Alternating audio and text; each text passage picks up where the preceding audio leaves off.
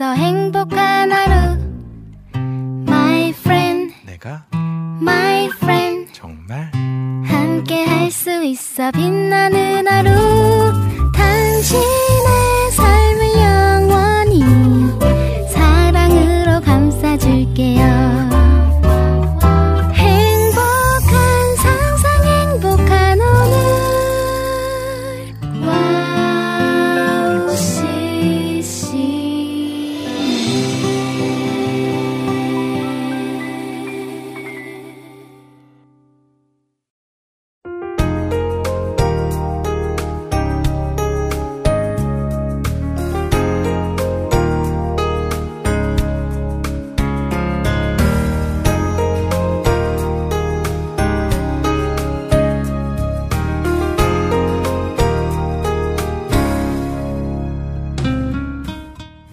우리는 이 세상을 살면서 다양한 문화 가운데 살아가고 있습니다. 가정의 문화, 또 일터의 문화, 교회의 문화, 또 한 국가의 문화. 여러 가지 문화 안에서 그 문화의 일원으로서 삶을 살아가고 있죠. 하지만 그 문화가 우리에게 좋은 영향을 주는 문화도 있지만 분명 우리의 삶을 망가뜨리고 하나님과 멀어지게 하는 문화들도 있습니다. 그래서 성경에도 어느 땅에 씨앗을 심느냐에 따라서 백배 열매를 맺기도 하고요.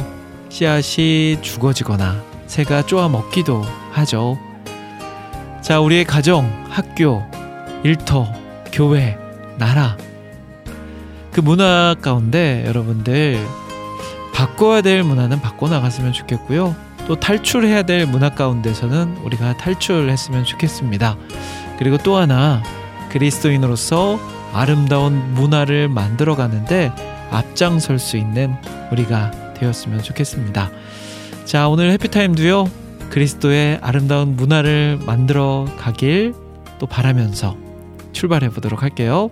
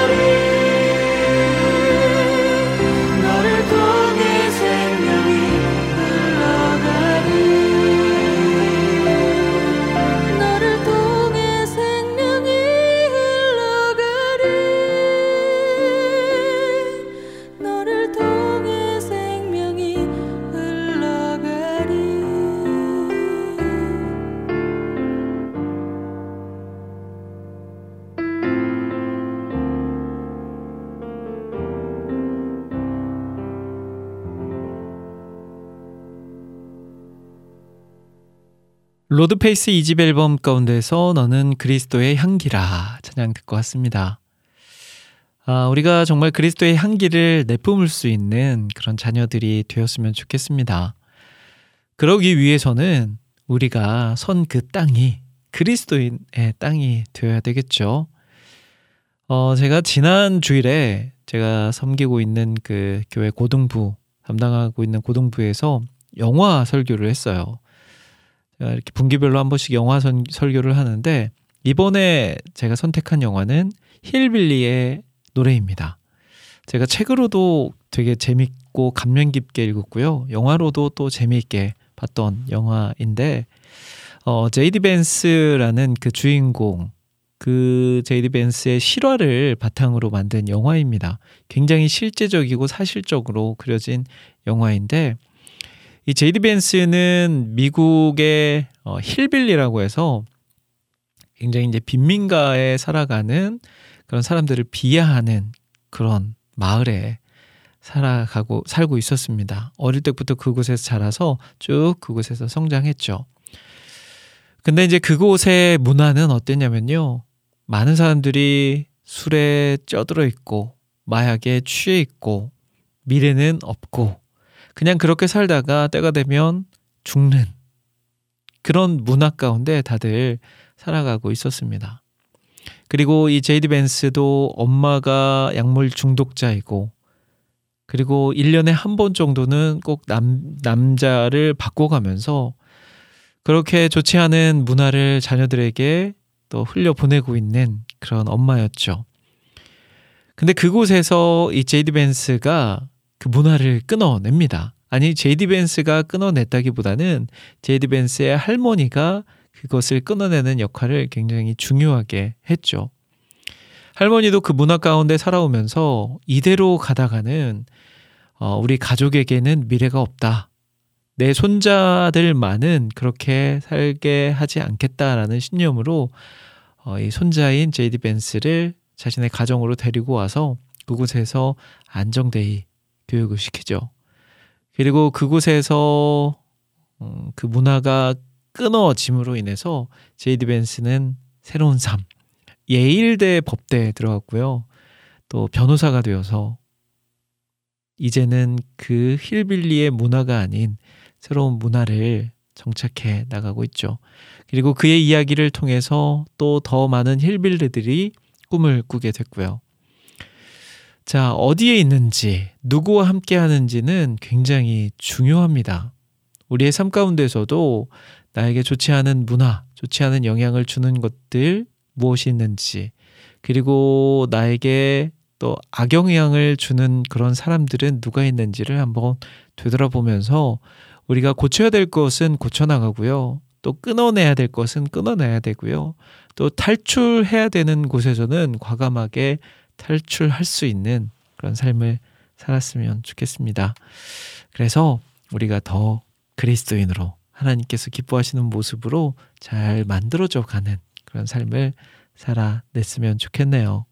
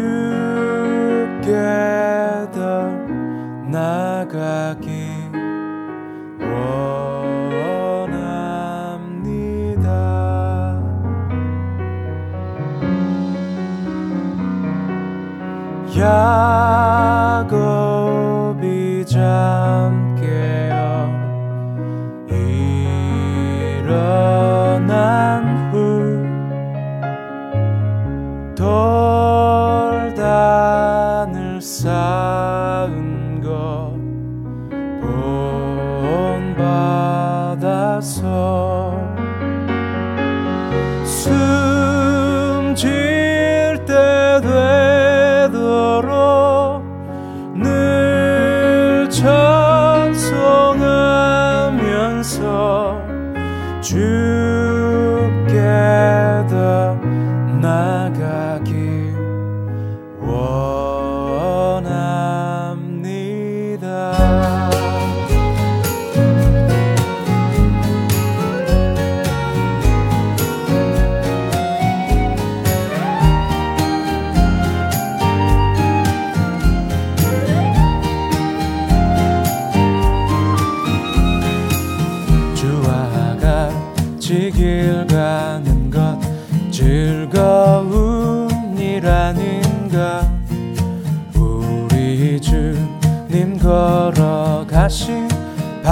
발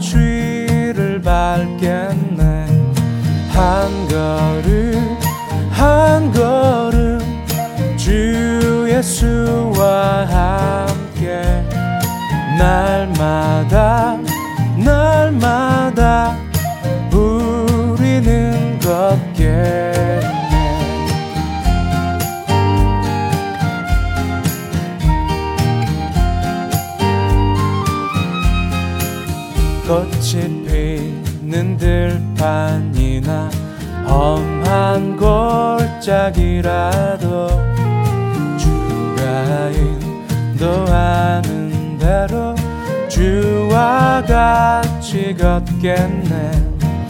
한 걸음 한 걸음 주 예수와 함께 날마다 날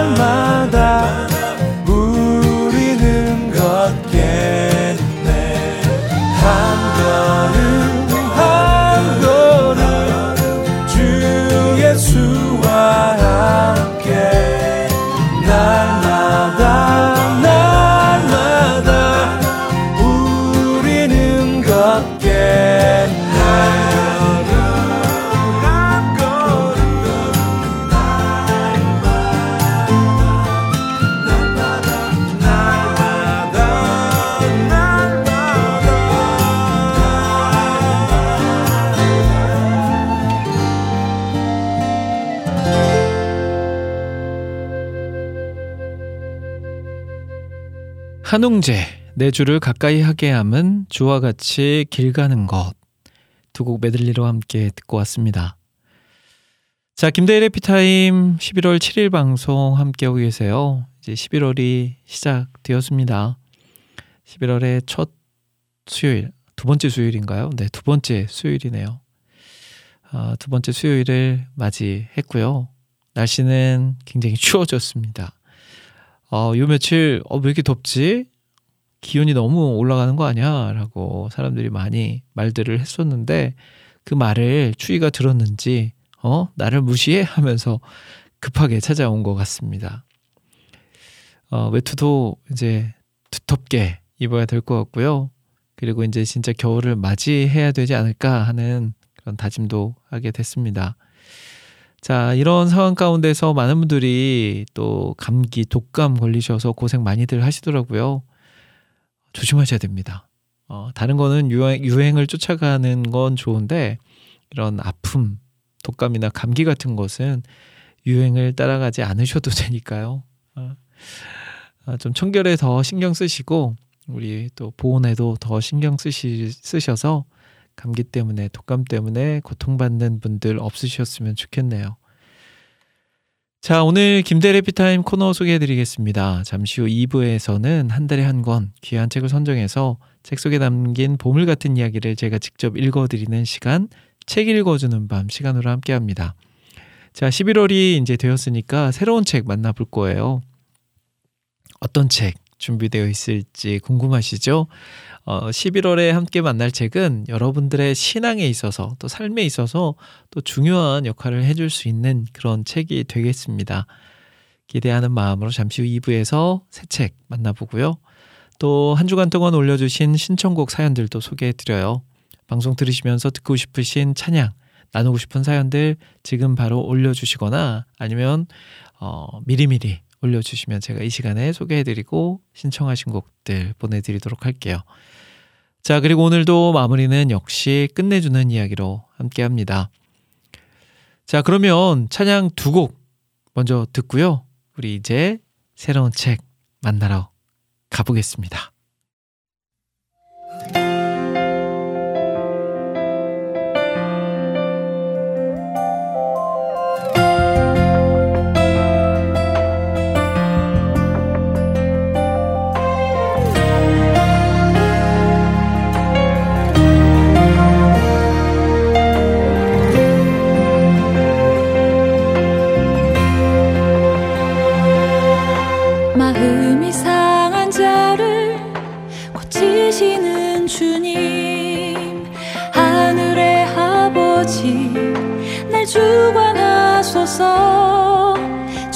길로 인도하사 자유케 하소서.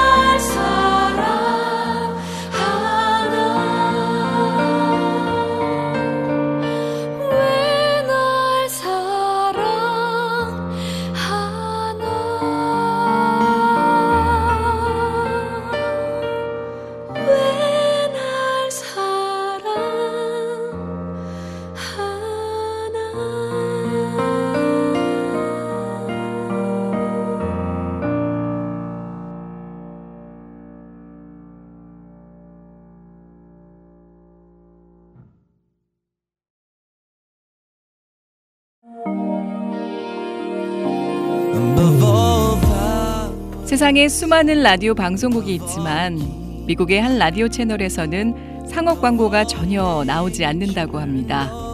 대신 감미롭고 격조 있는 선율의 클래식이 24시간 동안 그치지 않고 흘러나오는데요. 물론 라디오 채널을 유지하기 위해 재정이 필요했고 방송국 측에서는 상업 광고를 통해 이 모자란 것을 채우려고 시도하기도 했습니다. 하지만 클래식 음악 사이에 이 광고가 나오는 것을 들은 방송 청취자들이 자발적인 참여로 후원금을 모집하여 음악이 그치지 않게 했다라고 하네요. 와우 CCM도 24시간 찬양이 그치지 않는 공간이 되고 싶습니다. 그렇게 되기 위해서 와우 CCM을 아껴주시는 애청자분들의 도움이 필요합니다. 와우 CCM의 500 후원자가 되어주세요. 힘들고 어려운 시대이지만 그렇기 때문에 하나도 떨어뜨리지 않고 찬양을 흘러가게 하는 데 사용하겠습니다. 지금 와우 CCM 홈페이지 wowccm.net에 들어오시면 정기 후원을 할 수 있는 페이지가 있습니다. 혹은 02-6497 다시 2969로 연락 주시면 자세한 안내도 받으실 수 있습니다. 24시간 찬양이 흐르는 와우 CCM을 위해 함께 해주세요.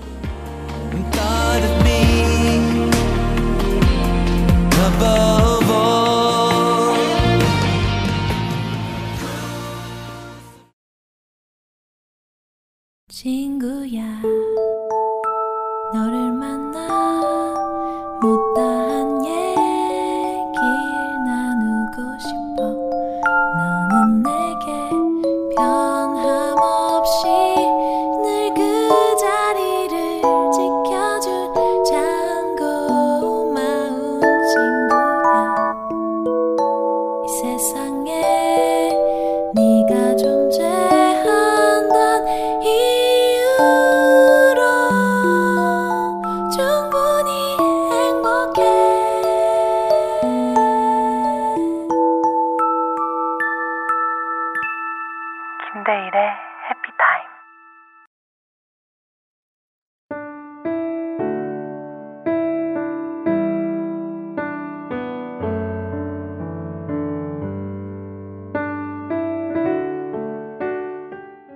매달 한 권의 책을 선정해서 책 속에 담긴 보물 같은 이야기를 제가 직접 읽어드리는 시간.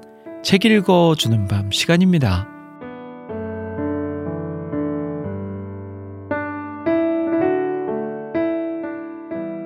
11월이 시작되면서 새롭게 읽어드릴 책은 내가 그리스도인이 되었을 때 아무도 말해주지 않았던 것들입니다.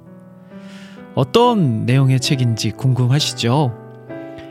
이 책을 쓴 필립 얀시 작가님은 휘튼 대학과 시카고 대학에서 커뮤니케이션과 영어를 공부한 뒤 복음주의권 기독교 잡지 Christianity Today 편집자와 작가로 활동하셨습니다. 작가는 성경과 시대를 바라보는 뛰어난 통찰력으로 미국의 복음주의 최고의 작가라는 평가를 평가를 받은 분이십니다. 어, 특별히 이 책은 믿는 그리스도인이 품게 될 의심과 갈등을 솔직하게 드러내어 섬세한 관찰과 정직한 탐구로 어려운 신앙적 문제들의 정답을 얻어갈 수 있도록 도와줄 수 있는 자서전적 수필집이 되겠습니다. 자, 그 첫 번째 시간에는 강한 유혹을 위기기, 이기기 위한 다섯 가지 방법을 제시합니다. 내가 그리스도인이 되었을 때 아무도 말해주지 않았던 것들. 그러면 그 첫 번째 시간으로 책 속에 한번 들어가 볼까요?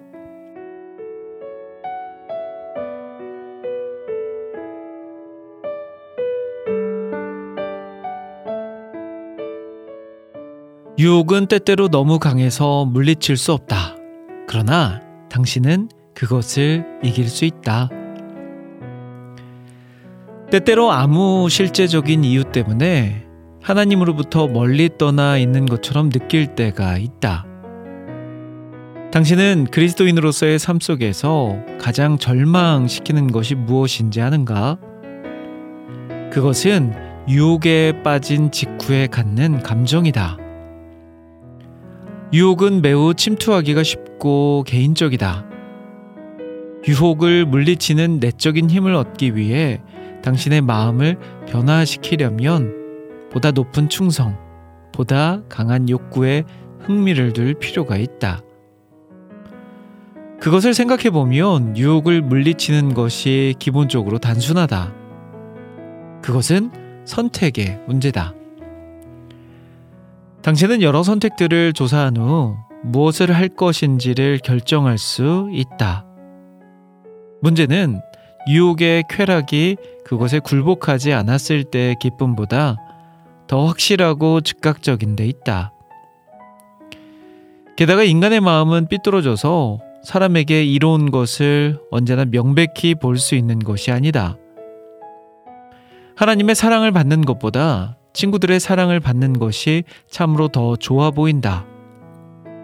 따라서 정말로 당신이 최선의 것과 접할 수 있도록 마음을 새롭게 할 필요가 있다. 그 대가가 유혹에 굴복했을 때 받는 대가만큼 명백하게 되기 위해서는 당신의 사고를 재훈련해야 한다. 아마 다음에 몇 가지 원칙이 그 과정에 도움이 될 것이다. 1. 어떤 유혹에 빠지고 있는지를 알라. 당신의 행동 방식에 따르는 최종적인 결과를 숙고해보라. 당장은 당신의 부모와 다투고 제멋대로 행동하기가 훨씬 쉬울 것이다. 그러나 미래를 위해 당신은 어떤 종류의 관계를 세워가고 있는가? 한편, 하나님께 순종하면 어떤 결과가 나올 것인가? 만일 하나님이 당신 안에 심기를 원하시는 인생의 매력을 볼 수 있다면 당신은 다른 것, 즉, 단기간의 쾌락을 선택하려는 유혹을 보다 적게 받을 것이다. 성경은 경건한 삶이 얼마나 좋은 것인지에 대한 주석으로 가득 차 있다. 시편의 대부분은 하나님과의 교제, 그분에 대한 순종, 그분의 세상에 대한 기쁨을 즐기는 순전한 즐거움에 관해 말하고 있다.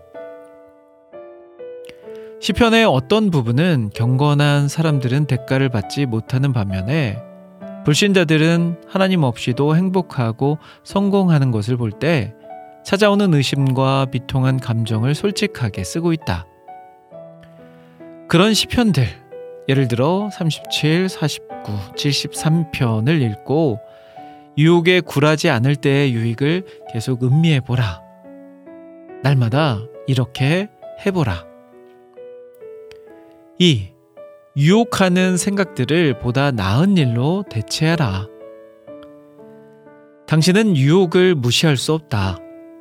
그러나 당신은 다른 것으로 당신의 생각을 채울 수 있다. 여기에 기도는 종종 도움이 된다. 그러나 그 기도가 반드시 유혹을 물리치도록 도움을 요청하는 기도일 필요는 없다. 나는 자주 친구를 위하여 기도하기 시작한다. 또한 가끔 당신이 유혹에 빠졌다고 느낄 때 예수님의 능력과 사랑을 기억하는 것도 아주 도움이 된다. 예수님은 당신 편이시고 당신과 함께 사신다. 어떤 사람은 내게 능력 주시는 자 안에서 내가 모든 것을 할 수 있느니라. 빌립보서 4장 13절 말씀 성구를 사용한다. 유혹이 있어 문제는 유혹들이 대부분 가까이 있고 즉각적인 것이라는 점이다. 만일 당신이 유혹을 잠시 미룰 수 있고 또한 유혹의 공포로부터 벗어날 수 있는 여유가 있다면 당신은 거시안적으로 상황을 볼 수 있는 상태에 있게 될 것이다. 3. 당신의 마음은 패턴을 따르는 경향이 있다. 패턴을 바꿔라. 그러면 당신의 마음도 변할 것이다.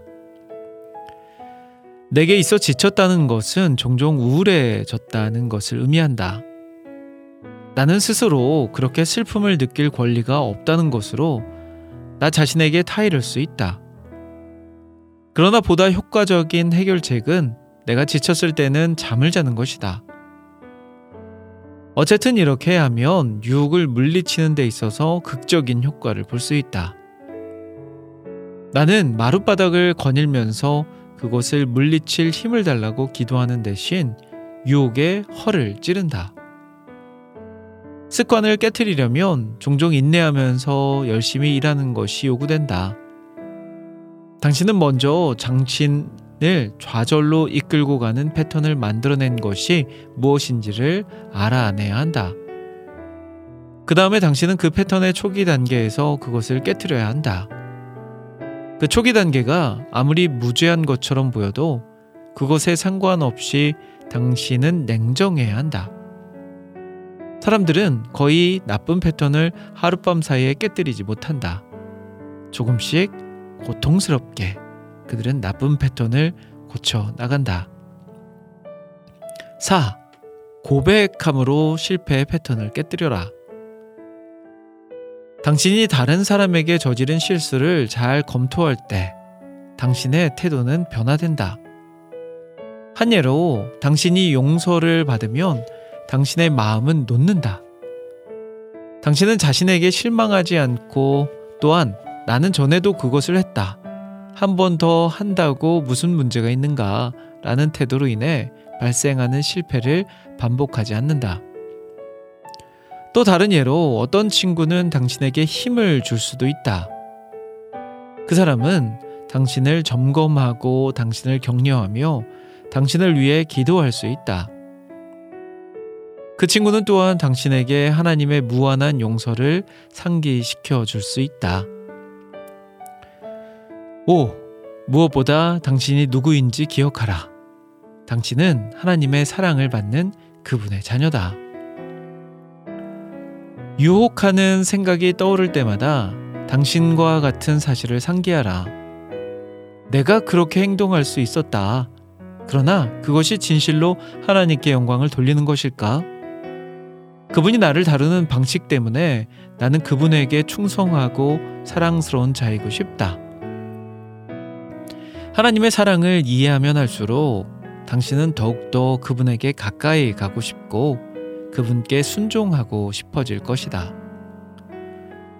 많은 사람들은 성경을 공부하고 심지어 성경을 암송하는 것조차 유혹을 물리치는데 커다란 도움이 될 수 있다는 사실을 알게 되었다.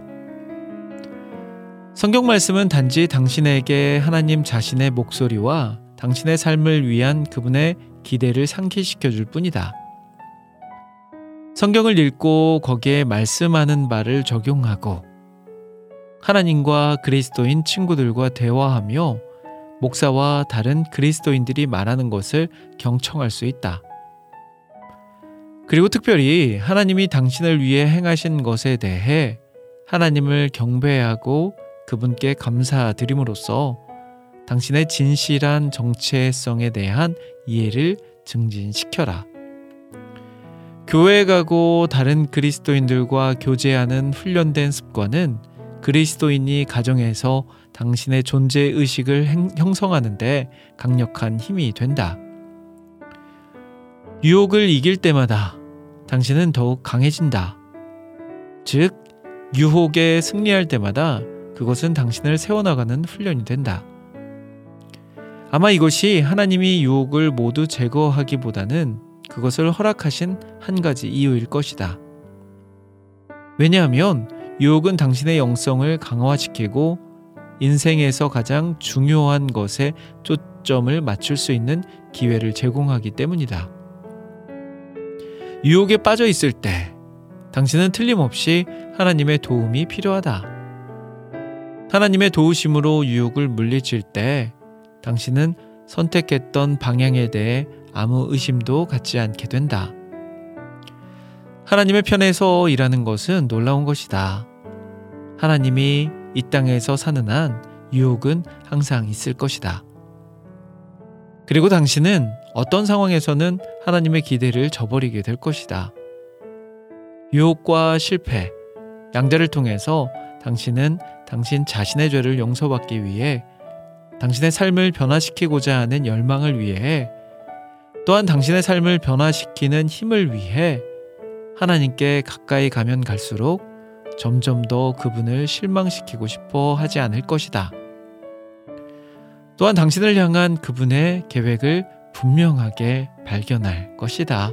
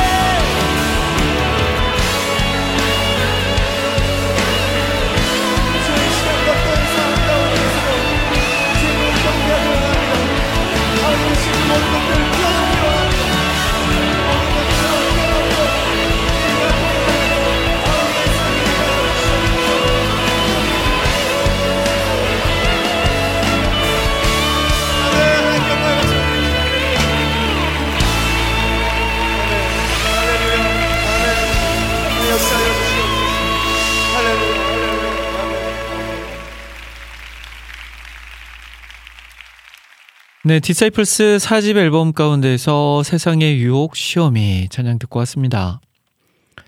자, 오늘 우리가 함께 읽은 책, 내가 그리스도인이 되었을 때 아무도 말해주지 않았던 것들 첫 번째 시간으로 유혹에 대해서 이야기를 나눠봤습니다.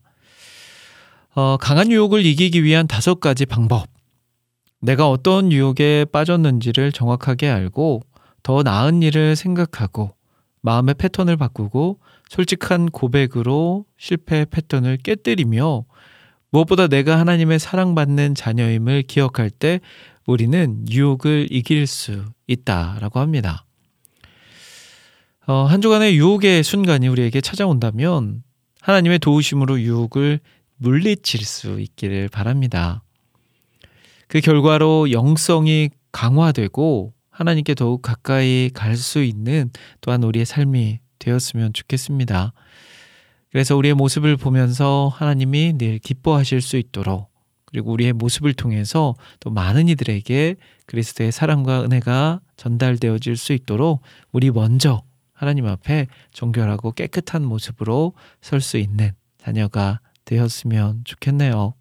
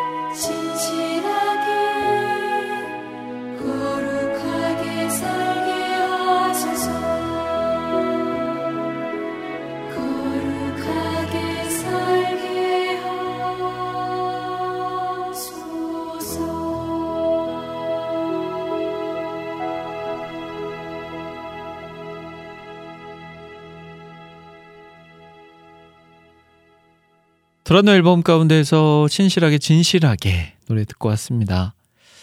신실하고 진실한 주님의 자녀 되길 원합니다. 우리 모두가 매일매일의 삶이 그런 삶이 되었으면 좋겠어요. 세상의 유혹, 시험 다 이겨내고 오직 주님만 의지하면서 주님만 바라면서 그렇게 주어진 삶을 살아낼 수 있었으면 좋겠습니다. 어, 참 시대가 변하면서 또 많은 기술이 발전하면서 오히려 더 많은 것들로 우리 다음 세대들이 유혹을 받고 있습니다.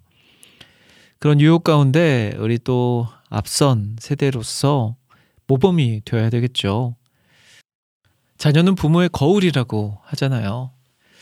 그리고 또 애들 앞에서 찬물도 못 마신다라는 말도 있을 정도로 우리 앞선 세대, 부모님 세대들이 어떤 모습으로 살아가느냐에 따라서 자녀들도 그것들을 다 보고 배운다는 거 잊지 마시고요. 정말 부모로서 자녀에게 정말 좋은 신앙의 또 흐름들을 흘려보낼 수 있도록 노력하는 우리가 되었으면 좋겠습니다. 자, 이제 김대리 해피타임 마무리해야 될 시간이 됐습니다. 아시죠? 오늘도 해피타임 마무리는 끝내주는 이야기로 함께 합니다.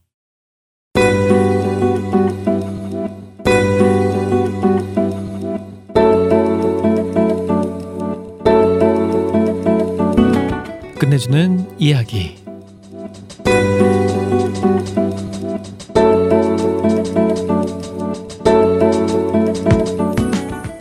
어느덧 2023년도 달력 두 장만을 남기고 있는 11월입니다. 곧 다가올 주님의 탄생을 맞이할 차가운 겨울이 점점 다가오고 있음을 느끼는데요. 이 땅에 오신 하나님 아버지의 뜻은 믿는 자마다 영생을 주시는 것이라고 성경에 명확하게 기록되어 있습니다. 무거운 율법의 짐을 벗기시고 우리를 자유하게 하시려고 오신 것입니다. 예수의 아버지인 요셉은 목수이고 세상적으로 볼 때 별 볼 일 없는 사람이었지만 요셉을 보며 하나님께서 사용하시는 그릇의 기준은 세상과 전혀 다름을 배우게 됩니다. 당시 유대인들은 결혼 풍 유대인들의 벼, 결혼 풍습은 약혼 후 1년 동안 서로 만나지 않고 떨어져 지냈던 것인데 약혼자인 마리아가 임신을 한 것입니다. 당시 사회에서 있을 수 없는 큰 사건이었죠. 이후에 요셉은 천사의 말에 순종하며 남, 머나먼 이집트로 향했고 아기 예수와 마리아를 지키기 위해 험난한 여정을 참고 감당했습니다. 힘든 일을 겪음으로써 불평하지 않고 하나님의 뜻을 믿고 그대로 따랐습니다. 예수 그리스도의 육신의 아버지로서 사명을 묵묵히 실천할 수 있었죠. 살아가다 보면 자기 자신에 대해서 절망하며 감당하기 힘든 상황을 마주하게 됩니다. 내가 얼마나 작은 존재인지, 내가 이 상황을 어떻게 할 수 없다는 걸 알게 될 때, 그 절박함이 우리의 믿음을 깊어지게 만듭니다. 하나님을 붙들 수밖에 없습니다. 요셉은 예수님께서 12살이 되었을 때 회당에서 있었던 일을 목격한 후 아버지 요셉에 대한 기록은 더 이상 나오지 않습니다. 요셉의 삶을 보면 겉으로 화려하지 않아도 선한 믿음의 소유자로 살았음을 알 수 있습니다.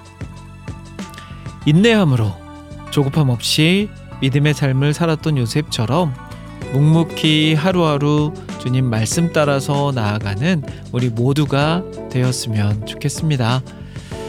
자, 오늘 김대래 비타임 여기까지입니다. 한 시간 동안 함께 해주셔서 감사하고요.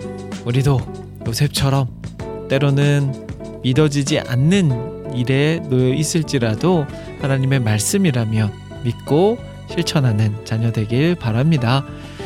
자, 지금까지 저는 김대일이었습니다. 여러분, 1분 전보다 더 행복한 시간 되세요.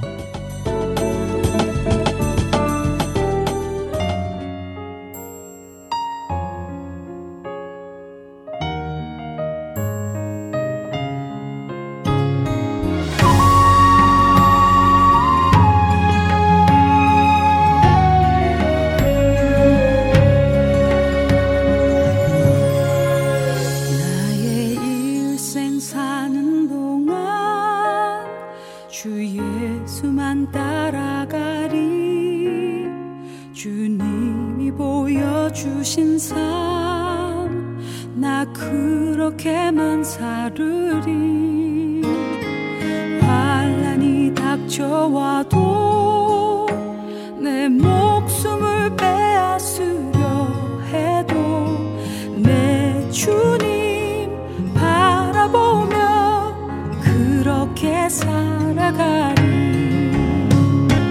내게 주신 사